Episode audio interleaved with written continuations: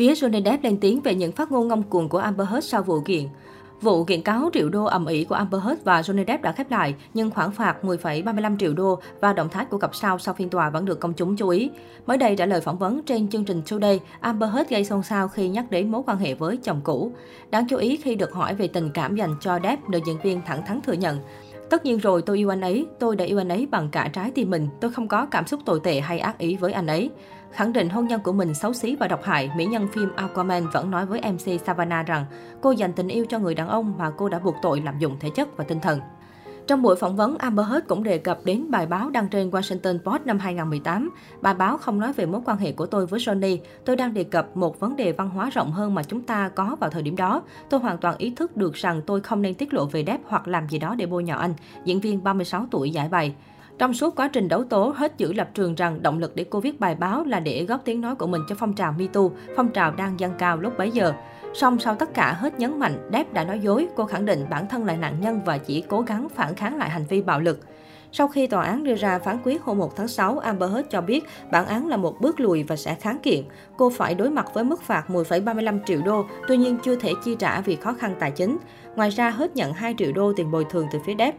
Trong một tập số đặc biệt trên Peacock mang tên Amber Heard After the Verdict, Tạm dịch Amber Heard sau phán quyết, nữ diễn viên đã bày tỏ sự tuyệt vọng buồn bã của mình khi liên tục bị công chúng chỉ trích và lên án.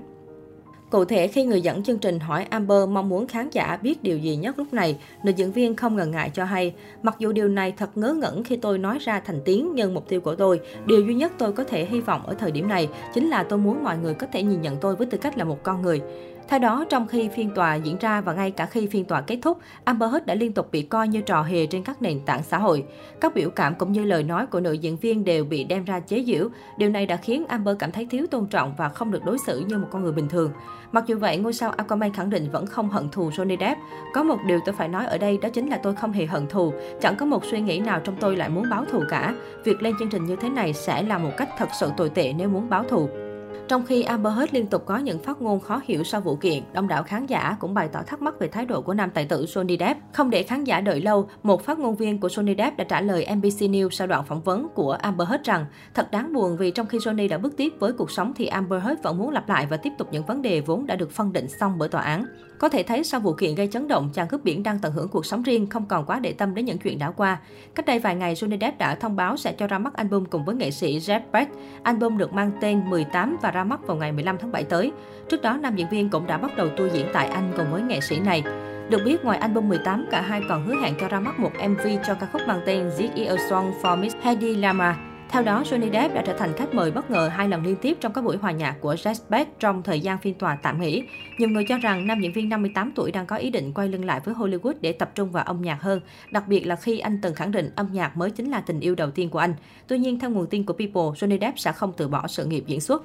Sự nghiệp điện ảnh đã là mọi thứ của anh ấy trong nhiều năm qua. Anh ấy yêu âm nhạc nhưng diễn xuất mới chính là cuộc sống của anh ấy. Anh ấy không thể ngồi một chỗ và không làm gì khi sự thật là sự nghiệp đang bị ảnh hưởng. Johnny nghĩ rằng phán quyết của tòa án rất công bằng, do đó anh mong có thể hồi phục lại sự nghiệp của mình, nguồn tin chia sẻ.